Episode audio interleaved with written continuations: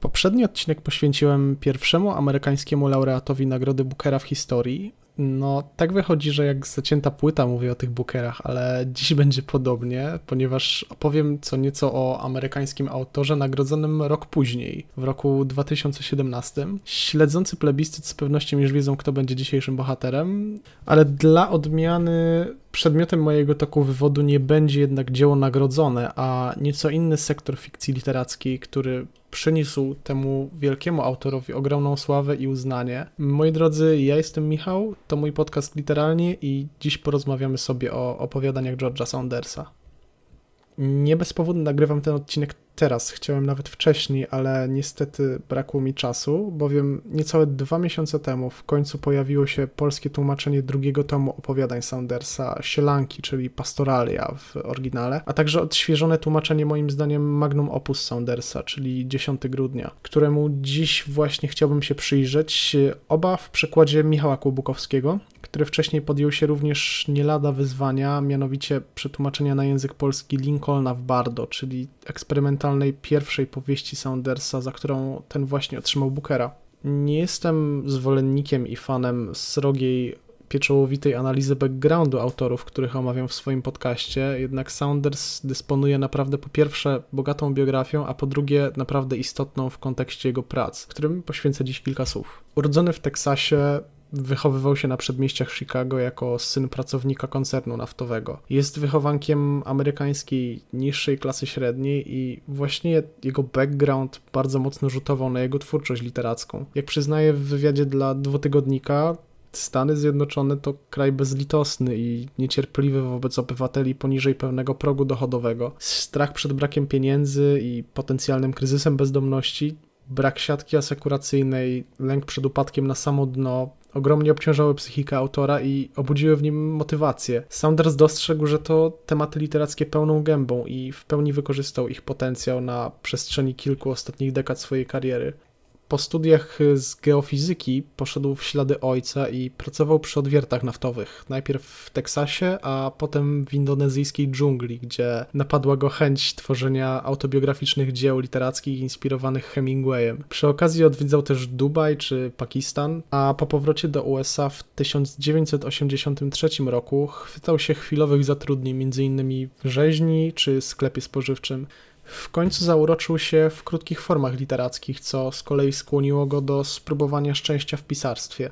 Ukończył kreatywne pisanie na Uniwersytecie w Syracuse, gdzie dziś z kolei jest wykładowcą. Pierwsze kroki w zawodzie stawiał jako tech writer dla laboratorium prowadzącego badania na zwierzętach. Przez 7 lat pracy w tym miejscu po godzinach pisywał pierwsze opowiadania, które później publikowano na łamach chociażby New Yorkera czy Harper's, a następnie zebrano 7 z nich i wydano w niestety do dziś niedostępnym po polsku tomie Civil War in Bad Decline. Już jego debiut zapewnił mu szacunek na rodzimym rynku literackim. Saunders popisał się w nim niebywale szalonym, oryginalnym i obserwatorskim kunsztem satyrycznym, który uderza w samo sedno mitu o amerykańskim śnie. Doczekał się także porównywania porównań do Nathaniela Westa czy Marka Twaina, którego łatkę ma przypiętą zresztą po dziś dzień. Poza tym zdobył też uznanie Thomasa Penchona, który cały czas w superlatywach komentuje coraz to nowsze dzieła spod pióra Saundersa. I ja w jego opowiadaniach y, szczególnie gołym okiem dostrzegam ten pynczanowski sznyt. Y, obaj autorzy co prawda tworzą w nieco innych tonach, jednak przede wszystkim na płaszczyźnie humoru i takiego literackiego flow łączy ich naprawdę wiele. Z jednej strony traktują literaturę z przymrużeniem oka, na każdym kroku podkreślając jej fikcjonalność i barierę, która oddziela ich dzieła od bliskiej nam rzeczywistości. Z drugiej strony pełno w ich dziełach szacunku do odbiorców, samej literatury, a wszystko to podlane jest kroplą goryczy, która mówi nam, że może tak bardzo nie różnimy się od bohaterów, których perypetie śledzimy. I czy właśnie nie o to chodzi w literaturze? Pynchon i Saunders to pierwsi amerykańscy autorzy przychodzący mi na myśl, którzy opanowali umiejętność posługiwania się tym niełatwym instrumentem fikcji. Bohater dzisiejszego odcinka od początku kariery blenduje ze sobą właściwie wszystko. Science fiction, horror, komedię i najważniejszy element w kontekście, moim zdaniem, jego 10 grudnia realizm. 10 grudnia to przede wszystkim Ameryka. Ameryka niewypłacalnych kredytów hipotecznych, Ameryka obsesji fałszywego wizerunku, Ameryka opadłych marzeń i ideałów, Ameryka zapomnianych i niewidocznych. Oczywiście Saunders nie byłby sobą, gdyby w opowiadaniach z tego zbioru wyzbył się swojego dziwacznego, dystopijnego wręcz sznytu literackiego. W końcu mamy tu na przykład ucieczkę z pajęczej głowy, która przywodzi na myśl dzieła spod ręki chociażby Huxleya, ale jego pisarstwo na tym etapie przybrało poziom ponurej trzeźwości i poczucie jakby świat, w którym przyszło nam żyć, jest bardziej absurdalny niż jakakolwiek satyra. Ta tonacja wysuwa się na pierwszy plan już na wstępie, w otwierającym opowiadaniu Zwycięska Runda, czyli okrutnej historii napaści na 15-letnią dziewczynę. Sposób prowadzenia narracji stymuluje nasze zmysły już od samego początku. Trzy dni przed swoimi 15 urodzinami Alison Poe przystanęła u szczytu schodów. Powiedzmy, że schody były marmurowe. Powiedzmy, że zeszła po nich i wszystkie głowy zwróciły się ku niej. Gdzie był wyjątkowy? Podszedł i z lekkim ukłonem zawołał. Jakim cudem aż tyle wdzięku mieści się w jednej małej cipce? Oj, powiedział, w małej cipce? I stał sobie jak gdyby nigdy nic, z tą swoją szeroką, książęcą twarzą, bez odrobiny wyrazu. Biedaczysko. Przykro mi, że nic z tego. Skreśliła go. Stanowczo nie był taki znowu wyjątkowy. I jak można zauważyć, wiele się dzieje na przestrzeni niespełna połowy strony, pierwszej strony. Saunders całkowicie unika wstępu i wprowadzenia do świata swojej opowieści. Zamiast tego stara się umieścić czytelnika w samym środku umysłu naszej bohaterki, jednocześnie nie prowadząc narracji z, bezpośrednio z jej perspektywy. Mamy więc do czynienia z mieszanką narracji trzecioosobowej z narracją pierwszoosobową narrator otwiera nam okno do wewnętrznych procesów myślowych Alison w sposób taki, jak zrobiłaby to sama bohaterka. Zasadnicza różnica polega na tym jednak, że gdyby to Alison była bezpośrednią narratorką, mogłaby dokonać wyboru, czym podzielić się z odbiorcami. W przypadku, kiedy uwikłany jest tutaj trzecioosobowy narrator, dziewczyna nie ma zupełnie żadnej kontroli nad myślami, które trafiają na papier. Robi się ciekawie, a to dopiero pierwsze zdania tej historii.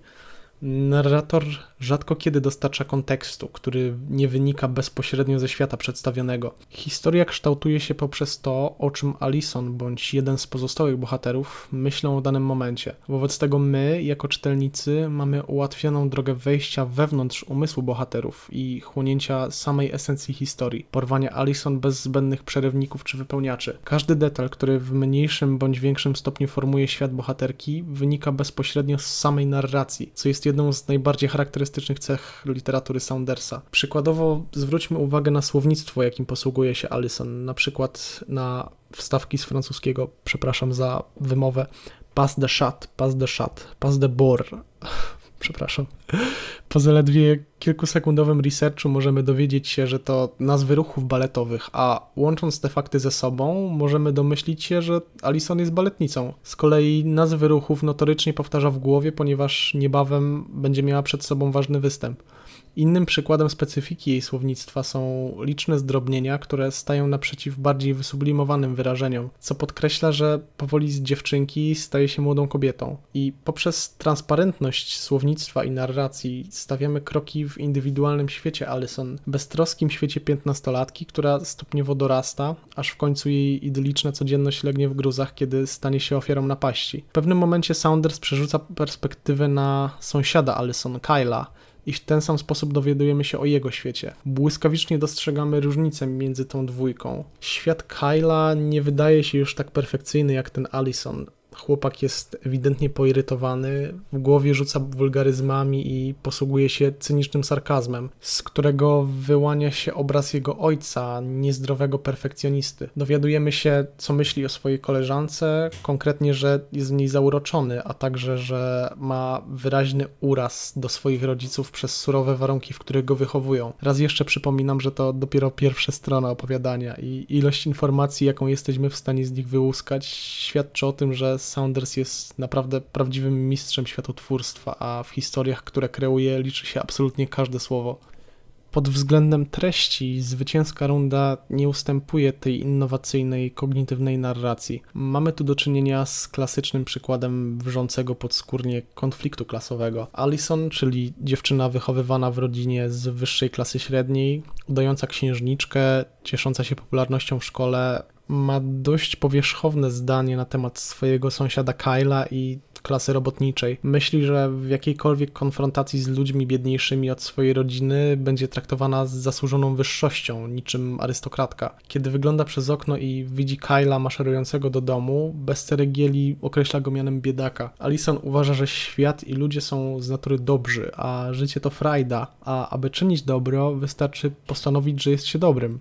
To patologiczne spojrzenie na rzeczywistość jest y, świetnym świadectwem wychowania w przysłowiowym dobrym amerykańskim domu. Allison mierzy ludzi swoją miarą, nie widzi w nich zła, bo nigdy wcześniej go nie doświadczyła. Saunders podaje nam na tacy perspektywę dziecka, które zawsze dostawało to, czego chciało. Było rozpieszczane przez swoich rodziców, wobec czego nie wie, jak wygląda świat po drugiej stronie, poza ich błogą codziennością. Allison nie zdaje sobie sprawy, że Kyle codziennie musi wykonywać masę absurdalnych obowiązków zapewniających zapewniających mu punkty, za które może przez 20 minut w ciągu dnia pooglądać telewizję. Nie wie, że nie może chodzić na bosaka po domu, ani że tata za każdym razem grozi mu wypisaniem go z treningów biegów przełajowych, jeśli nie wywiąże się z choć jednego zadania, które danego dnia mu zlecił. Zamiast tego Alison staje się ofiarą pozorów. Jak wiele dzieci czujących się wyjątkowo, woli oceniać książkę po okładce. Nie bez powodu to właśnie ona zostaje napadnięta. To służy Saundersowi za instrument utkania klasycznej opowieści o destrukcji porządku na pozornie perfekcyjnych, poukładanych amerykańskich peryferiach. Jak można się domyślić, konflikty klasowe to absolutna domena Saundersa. Są obecne w prawie każdym z jego opowiadań w 10 grudnia. Nie są jednak jedynym powtarzalnym motywem światów, które kreuje. W zwycięskiej rundzie jest to już przeze mnie wspomniana porównawcza perspektywa życia dwojga dzieciaków z różnych środowisk i sztandarowa dekonstrukcja sielanki amerykańskich przedmieść. Podobnym strukturalnie szczeniaku konflikt klasowy również wysuwa się na pierwszy plan, ale służy temu, aby w dosadny sposób sposób opowiedzieć o miłości do swojego potomstwa. Dwie kobiety, Kali z klasy niższej i Mary z klasy średniej, poznają się, kiedy ta druga chce przygarnąć z ich gospodarstwa kolejnego zwierzaka, aby zadowolić swoje dzieci. Syn Kali cierpi na ADHD, przyjmuje lekarstwa, po których jego zachowanie wciąż pozostaje niepokojące, a jego ulubionym zajęciem jest wbieganie na autostradę międzystanową i gwałtowne poruszanie się między pędzącymi samochodami. Aby chronić swojego syna, Kali przywiązuje go do drzewa łańcuchem. Syn Mary z kolei cierpi na niepokojące wybuchy agresji, więc Mary pozwala mu grać w uspokajającą go grę wideo całymi dniami, a przy okazji mama umila życie jemu, jego siostrze i swojemu mężowi, znosząc do domu kolejne zwierzaki. Ta opowieść to solidnie nakreślona historia problemów rodzicielskich. Kali, prowadząca życie na gospodarstwie w pobliżu pól kukurydzy, chce jak najlepiej dla swego syna przez brak uściślonych perspektyw wychowawczych nie potrafi dostrzec, że przykuwanie swojego potomka do drzewa nie jest najlepszym wyjściem z problemu, ale dostrzega efekt. Jest przekonana, że tym sposobem zapewnia mu bezpieczeństwo i łagodzi podatność na krzywdę.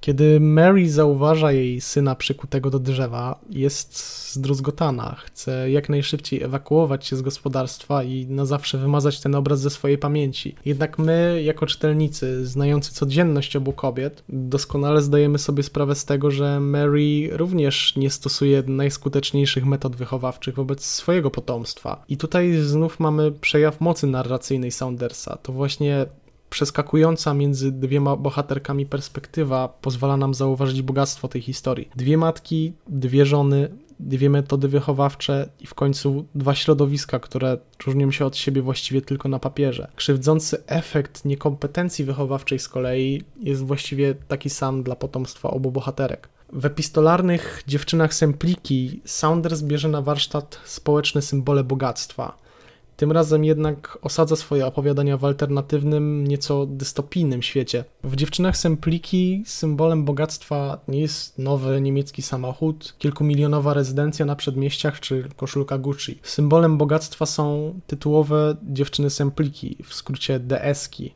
A czym są DS-ki? No cóż, DS-ki to młode kobiety pochodzące najczęściej z krajów trzeciego świata, które znalazły się w Stanach Zjednoczonych, aby uciec chociażby od stręczycielstwa. Są przechwytywane ze statków handlowych i oddawane w ręce sieci sklepów, gdzie są sprzedawane jako ozdoby, które zawiesza się za głowy w ogrodach przed domami, tworząc z nich instalacje zdobiące podwórka bogatych Amerykanów. Tak, moi drodzy, tak to właśnie wygląda. Mamy tutaj anonimowego narratora, który pisze pamiętnik prowadzący do urodzin jego córki, Lily.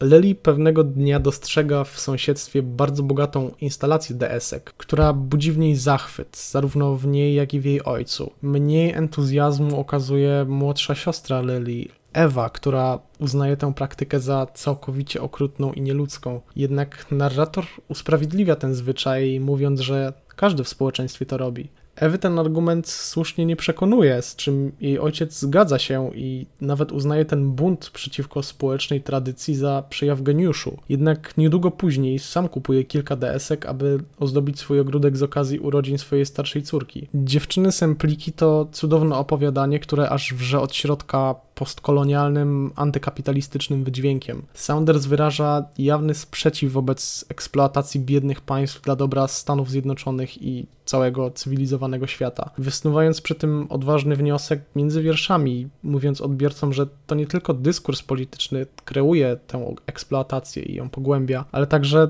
obywatel konsumpcjonista. W końcu co z tego, że człowiek nie przywlókł bezbronnej kobiety siłą na statek i nie sprzedał jej do lokalnego sklepu, skoro później za nią zapłacił, wywiercił jej dziurę w głowie i zawiesił przed swoim domem dla efektu. To opowiadanie z 2012 roku zyskało na aktualności na fali chociażby budowy muru na granicy z Meksykiem, rosnącej islamofobii czy utrzymującego się seks traffickingu na naprawdę niepokojąco wysokim poziomie. Saundersowska literatura to przede wszystkim wzbogacenie już mocno wyświechtanych na przestrzeni dekad motywów kulturowych, czyli prawdziwy postmodernizm z sentymentalną laurką. Tego przykładem są właściwie wszystkie wyżej wymienione opowiadania, ale owe wzbogacenie jest najwidoczniejsze w historii w domu, czyli standardowej opowieści powrotu żołnierza w rodzinne rejony i jego próbie odnalezienia się na nowo w znajomej rzeczywistości po traumatycznych przeżyciach na froncie wojennym. W tym wypadku powrót Majkiego, głównego bohatera, do domu nie jest zaledwie perspektywą nowej adaptacji do środowiska codziennego, a perspektywą, którą Saunders wykorzystuje jako narzędzie pozwalające przełamać nasze poglądy na Amerykę. Jak zwykle Autor wykorzystuje tutaj humor i komiczny dialog w kreśleniu satyrycznego świata opowiadania. Rozmywa dobre intencje i wypacza perspektywy. Dom Majkiego niewiele się zmienił odkąd go opuścił, jednak ludzie tworzący gospodarstwo domowe nie są już tacy sami z wyjątkiem jego matki, która jest ekstremalnie lojalna wobec syna. Jej były partner dawno się wyprowadził, a aktualny Harris jest dla Majkiego totalnym obcym. Była żona Majka wyszła za mąż za jego dobrego kolegę z czasów szkolnych i odmawia mu widywania się z jego dziećmi. Z kolei jego siostra Renee znalazła bogatego męża i niezbyt entuzjastycznie reaguje na powrót brata w rodzinne strony. Na domiar złego nad jego matką wisi niepokojące widmo eksmisji. I tym sposobem Saunders tka swoje opowiadanie zgodnie z anglojęzyczną maksymą A house is not a home. Snuje refleksję o tym, jakie znaczenie wręcz metafizyczne w życiu człowieka ma jego dom. Przekładając to opowiadanie na nasze realia, mielibyśmy do czynienia ze standardową historią powrotu głowy rodziny z emigracji z Wielkiej Brytanii czy USA, która wracając do siebie nie nadąża nad zmianami środowiska na jego własnym podwórku. I w domu właśnie jest poniekąd taką standardową opowiastką o upragnionym powrocie, który finalnie rozczarowuje. Jednak język dialogu i kreowanie świata sprawiają, że nawet tak przytłaczającą opowieść jesteśmy w stanie śledzić z uśmiechem na ustach. Najwięcej ewidentnie dzieje się w jednym z najdłuższych opowiadań tomu, które jest jednocześnie moim ulubionym. W dystopijnej ucieczce z pajęczej głowy mamy do czynienia ze skazanym za przestępstwo Jeffem, odbywającym karę w eksperymentalnej placówce, gdzie służy za królika doświadczalnego. Roy Abnesti ktoś w rodzaju naczelnika jest twórcą farmaceutyków, który aktualnie prowadzi eksperyment badający siłę miłości. Eksperyment polega na zamykaniu dwojga pacjentów, którzy nie darzą się wzajemnym uczuciem w jednym pomieszczeniu, a tuż po zaaplikowaniu lekarstwa, w cudzysłowie, popadają w miłość aż do momentu, kiedy lek traci działanie nie chcę zdradzać naprawdę nic więcej, bo uważam, że warto poznać to opowiadanie na własną rękę, wgłębić się w nie. Zresztą jak w każde, o którym tutaj mówiłem, jednak w tym wypadku wiem, że większe lub mniejsze spoilery mogłyby naprawdę zepsuć imersję, ale chciałbym powiedzieć tylko, że to zdecydowanie najbardziej filozoficzne i myślicielskie opowiadanie Saundersa, którym wspiął się na sam szczyt literackiego konceptualizmu. W zaledwie nieco ponad 40 stronach zawarł taką ilość skondensowanej treści literackiej, że nie znajdziemy jej nawet w najbardziej dopieszczonych powieściach futurystycznych. Saunders zamykając swojego bohatera w dystopijnej machinie chaosu ilustruje starcie między wolną wolą jednostki a sparaliżowaniu wolności wyboru. Z precyzją największych myślicieli stara się zasiać ziarno humanizmu w świecie całkowicie odczłowieczonym. Wyszło mu to naprawdę doskonale i myślę, że nigdy nie zmienię zdania, że to opowiadanie jest najlepszym, co kiedykolwiek wyszło spod jego pióra. I bardzo się cieszę, ponieważ jeszcze w tym roku ma ukazać się adaptacja ucieczki. Kampania promocyjna jest bardzo cicha, nie za wiele słyszałem o całym projekcie, a dodatkowo dystrybuuje go Netflix, y, więc mam nadzieję, że nie okaże się klapą.